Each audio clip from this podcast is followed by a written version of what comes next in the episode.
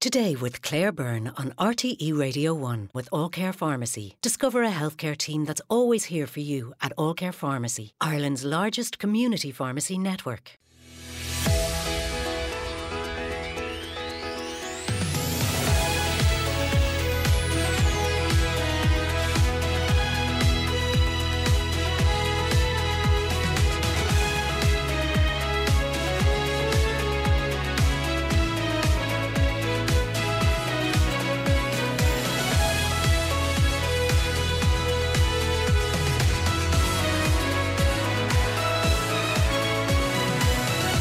Good morning and welcome to the programme. Today, hundreds of euro for a room for two people in Dublin on St Patrick's night. Has price gouging gone too far? Coping with the fallout from war in Europe, we'll hear how Germany, Poland, and Denmark have been impacted by Russia's invasion of Ukraine. With all the recent controversy about the Roald Dahl books, we'll hear why one children's book expert says language really does matter. How bad is air pollution in your area and how might it be impacting your health? We'll find out. Rising inflation fueled by energy costs, the threat of violence in Northern Ireland, and a new coalition facing it all. Diarmaid Ferriter takes us back to 1973. Text us this morning 51551, email todaycb at rte.ie, or on Twitter we are at Today with Claire. A new chapter for the North. DUP plays Brexit waiting game as new deal is signed. Crunch time for unionism and make or break. Just some of today's newspaper headlines following yesterday's announcement of this new Windsor framework to break the impasse over the Northern Ireland Protocol. They think it's protocol over. It is now, says The Sun. But whether it is really over will depend on how the DUP responds to this new legal text over the coming days. In a moment, we'll have analysis from Deirdre Heenan of the University of Ulster. But first, I'm joined by the Minister of State for European Affairs, Peter Burke. Good morning to you. Good morning, Claire. From our, uh, this government's perspective, do you believe that this is the breakthrough moment that will end the controversy around the protocol in the north, and that it will also allow the return of the Stormont executive? I do believe so because I think, in the first instance, it does give stability and predictability for both businesses in Northern Ireland and indeed citizens of the north. And we saw last night a number of the chambers of commerce come out quite strongly and really welcome it from a business perspective. And also, you can see from consumers, there are so many easier processes now for goods that come in through uh, Northern Ireland from Great Britain for end user consumption in that jurisdiction. So mm. it provides a much easier process, and I do think it's a fair and more level playing field for those in Northern Ireland and should hopefully go down well politically. Now, we know that everyone seems to have their own lawyers poring over the document, the DUP, the ERG in Westminster. I'm sure the Irish government too is assessing the price, precise detail as we speak. But there are a lot of questions over the issue of the Stormont brake and how it will work. Do you believe it hands a veto to unionist representatives over EU laws that apply in Northern Ireland? I don't because in the first instance, Claire, there's a number of provisions that you have to go through with the storm Stormont brake, as is in the original memo to the text. So this uh, clause is to be used as a last resort, essentially. And what it will do and what, what the effect it will have is it will trigger a joint meeting uh, of uh, the protocol team between the UK and uh, the EU trying to get a resolution and also provide a mechanism to set up arbitration where an agreement cannot be reached. Mm-hmm. So I would hope that it's a very last resort uh, issue. But the critical thing is, and this is a point that's been missed, the Stormont executive has to be up and running, has to be agreed and formed for this provision to be triggered in the first place. So that in itself is an incentive to get uh, the assembly back and going again. Okay, but Jeffrey Donaldson this morning suggested or said that it's his understanding that it'll only need 30 signatures in a petition in order to trigger the Stormont brake in the first place. He said it doesn't need cross party support. It's not the petition of concern. They are two different concepts, although they operate in similar ways. So he said that if the two unionist parties, for example, secure 30 signatures, if there was a cross community vote, of course, unionists would raise their concern and that would trigger the mechanism anyway. But does that suggest that all it would take is objections from 30 members from two unionist parties in order to start the process? That potentially could be the case, but obviously that has to come follow through in the legal text to the agreement. So obviously legislation has to come in to underpin what is said in the uh, joint text. But surely, if that's the case, that's going that. that's going to trigger objections from Sinn Féin and from the SDLP. Well, I think in the first instance, we have to look and be careful here, uh, Claire. In the first instance, which is very clear, this is a last resort clause, and it's not necessarily going to block the particular piece of uh, legislation. It goes into a very formal process which gives uh, adjudication and arbitration and allows both the EU and the UK to sit jointly to try and get joint solutions. And that's what we're about here, trying to get joint solutions rather than getting bogged down in, uh, you know, the legal text of an issue that's almost going to be blocked immediately. Well, see, but, but it gives the it gives the unionist parties the opportunity to bog down any EU law that yep. they object to. It gives them a veto. Well, I don't know that for certain because I haven't seen the legal text. So obviously, the legal text will have to come out, and that will have to go into legislation. So I haven't seen the detail. All I've seen is the memo, which clearly states uh, 30 members, but it doesn't go any further in terms of whether it is in line with the petition of concern. So we have to see that as of yet. So that needs to be clarified then, doesn't it? Well, absolutely. We've heard Minister Coveney on this morning in Morning Ireland and both uh, Jeffrey Donaldson in relation to it. But the critical thing is, I don't want to really get submerged in the detail of an issue that we can get a joint solution to. And that's what we've seen here through the whole protocol mechanism, through the agreements we've got in data sharing over the last number of weeks. These are joint solutions. And the premise of this Stormont brake is to put us into another process that will formally uh, uh, start up a process where you will have arbitration with both the EU and the UK in a fair and level playing field to get a joint solution on behalf of both parties. And that's the fundamental okay. core of the EU and hopefully the UK as well. This new deal claims to have stripped out more than a thousand pages of EU laws that do apply uh, in Northern Ireland. Has the EU compromised far more here than the UK? No, I don't think so because there's a number of safeguards in place. What really happened here and what led to this point in terms of the operational aspects of the protocol is the agreement on data sharing four weeks ago. And what that allowed the EU 27 to do on behalf of the single market is to drill down and measure the risk. In other words, they could see the profile of goods that was coming into Northern Ireland, they could risk assess that and obviously provide safeguards. And the more safeguards you have in place, the more flexibility you get in relation to the application of the protocol. And that's the result what you're seeing here. Mm-hmm. This green lane, so reducing paperwork according to the uh, agreement that businesses need to access the green lane for goods that are coming in just to Northern Ireland. Do you have any concerns that a loosening of those rules could open the door to goods moving from the UK into the single market here in the Republic of Ireland, goods that don't meet our standards? No, I don't, because there's very clear mechanisms for those goods. Obviously, there will be um, SPS uh, inspections in terms of goods that are going onward into the Republic of Ireland. And also, the inspection regime is really underpinned on trusted traders to ensure that you have uh, well established traders and they are adhering to the rules uh, of the EU for but there is a certain There is a certain element of trust, and we become guardians here, don't we, of the single market?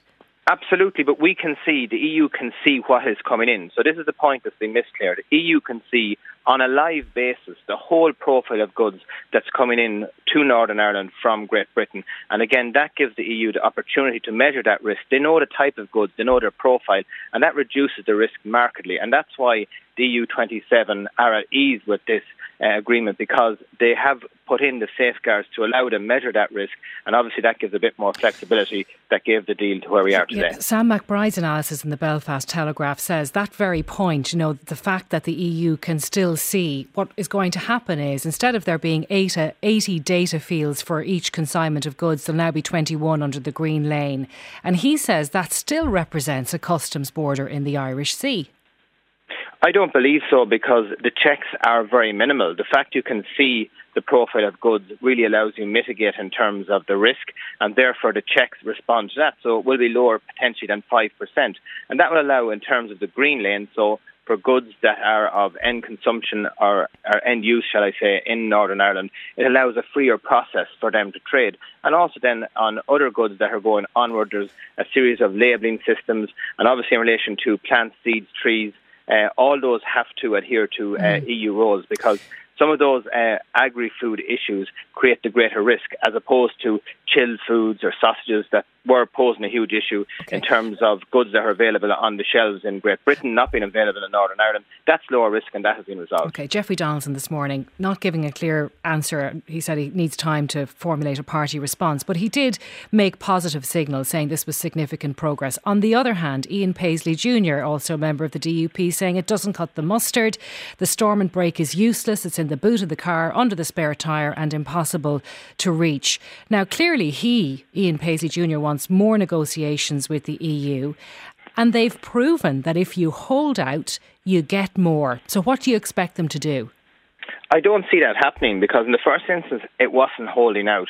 The UK did, to be fair and to gather trust within the EU, did allow full live access to their IT systems. And that obviously made a significant change in terms of the discourse. And obviously, the goodwill and the trust that has uh, come to between uh, uh, von der Leyen and also um, the UK Prime Minister is very significant in this uh, process as well. But no, I don't see uh, essentially it's going any further. We have a situation now where we have a very fair, robust, equitable deal on the table, and I do believe that we can uh, get agreement on it. I would so, hope so. So your message to the DUP parties. is: this is it. You're not getting any more. Yeah, uh, my message would be they're absolutely within their rights to take their time to go through the legal text of the deal, as well as you quite rightly raise issues there in terms of seeing exactly what is going to be put into primary legislation. And then obviously they have to make their decision. But we're very clear in terms of we've come a long way as be, on behalf of the EU. And obviously it was Maroš Šefčovič's call as Vice President and the lead negotiator on the EU side to say this is where we are for the EU as uh, a deal that represents a fair and balanced approach.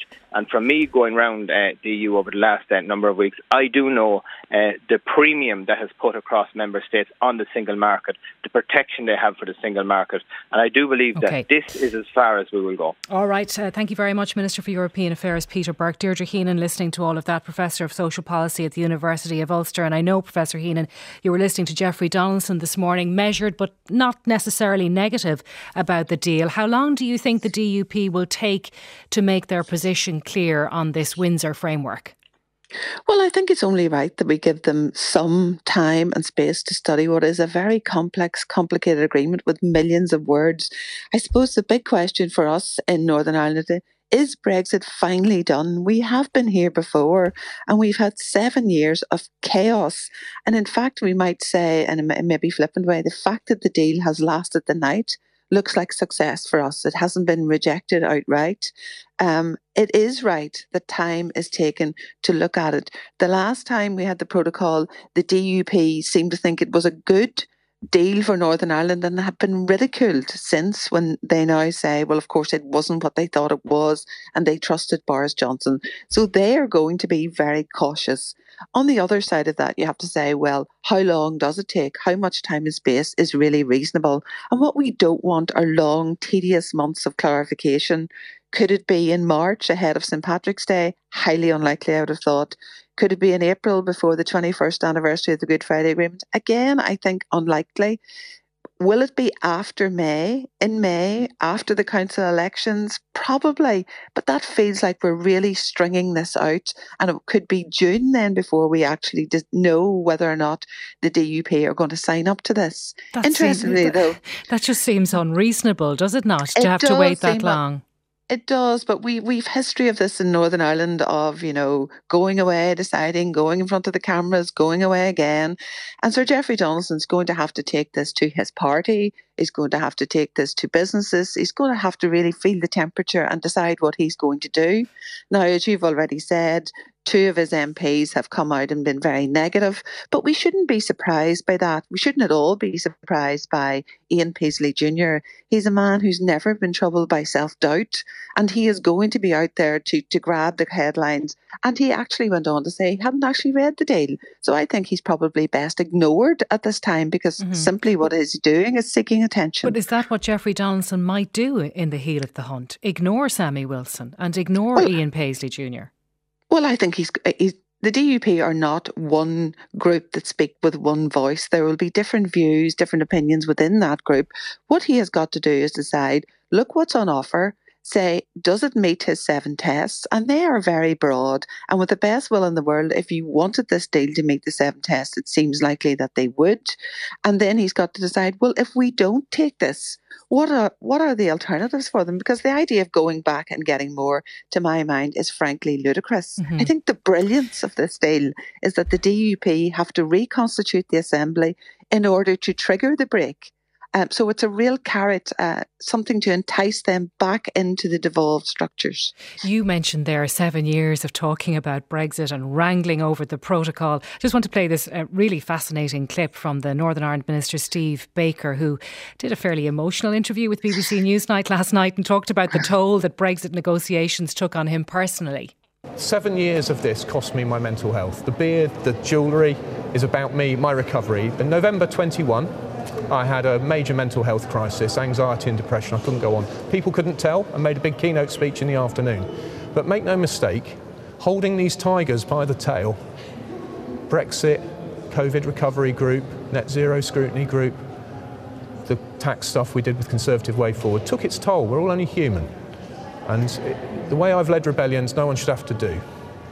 And this is an important moment for me personally, because I can authentically say he's done it. Deirdre, what did you think when you heard that? Well, it's extraordinary, isn't it? I suppose when I listen to Steve Baker now, I think, will the real Steve Baker please stand up?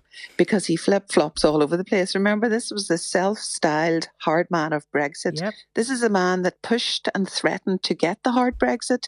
And we shouldn't forget that because a lot of this turmoil has been because we rejected the softer options. Although the human side of you, on the other hand, feels that when someone's talking about their mental health, having a mental health breakdown, you can't but feel some empathy for them. Then I juxtapose that with the freedoms that have been taken away from people in Northern Ireland, the freedom to work and to travel across EU countries. And I think, well, this could have been all avoided. And perhaps the biggest irony in this is Rishi Sunak on radio this morning saying this is an amazing deal for Northern Ireland with amazing opportunities because we have access to the single market. And you think, well, if it's so amazing for us, why on earth are the rest of GB being denied it? Why did we leave it in the first place? Yep, that's a, that's a pretty interesting uh, point. And it's interesting as well that Steve Baker is taking this position now because it says a lot about where the ERG might go in terms of their power. Because undoubtedly there will be some people in the ERG who don't agree with this deal, but their power may be reduced if people like Steve Baker are backing it. Well, I think their power is reduced. You know, at a time an ERG meeting would expect you to have 100 MPs. Now I think they do well to get 25. And why? Because they cannot talk about their delusional Brexit anymore. People only have to look around them to see that the UK has the lowest growth of any GDP country in the top seven, um, because really they can't avoid the catastrophe that Brexit has been for them. And all of the promises have been broken. And we have Thérèse Coffey coming out and saying, let them eat turnips. I think people are utterly disillusioned, fed up, and are now beginning to see the reality and it cannot be denied. So the ERG's promises have gone up in smoke and also some of them are looking towards their own seats and their own future. Steve Baker actually said in that interview last night that this had cost him personally, yes. 2,000 votes. Well, it's cost us an awful lot more. Deirdre, so I think you. actually Sorry, the Deirdre. ERG are diminished. Sorry. Thank you very much, uh, Deirdre Heenan, for joining us. That's Professor Deirdre Heenan from the University of Ulster. And she mentioned the GDP of a country. Well, it might cost you the GDP of a small country to stay in Dublin over St. Patrick's holiday. We'll be hearing all about that after this. Text 51551 today with Claire Byrne on RTE Radio 1.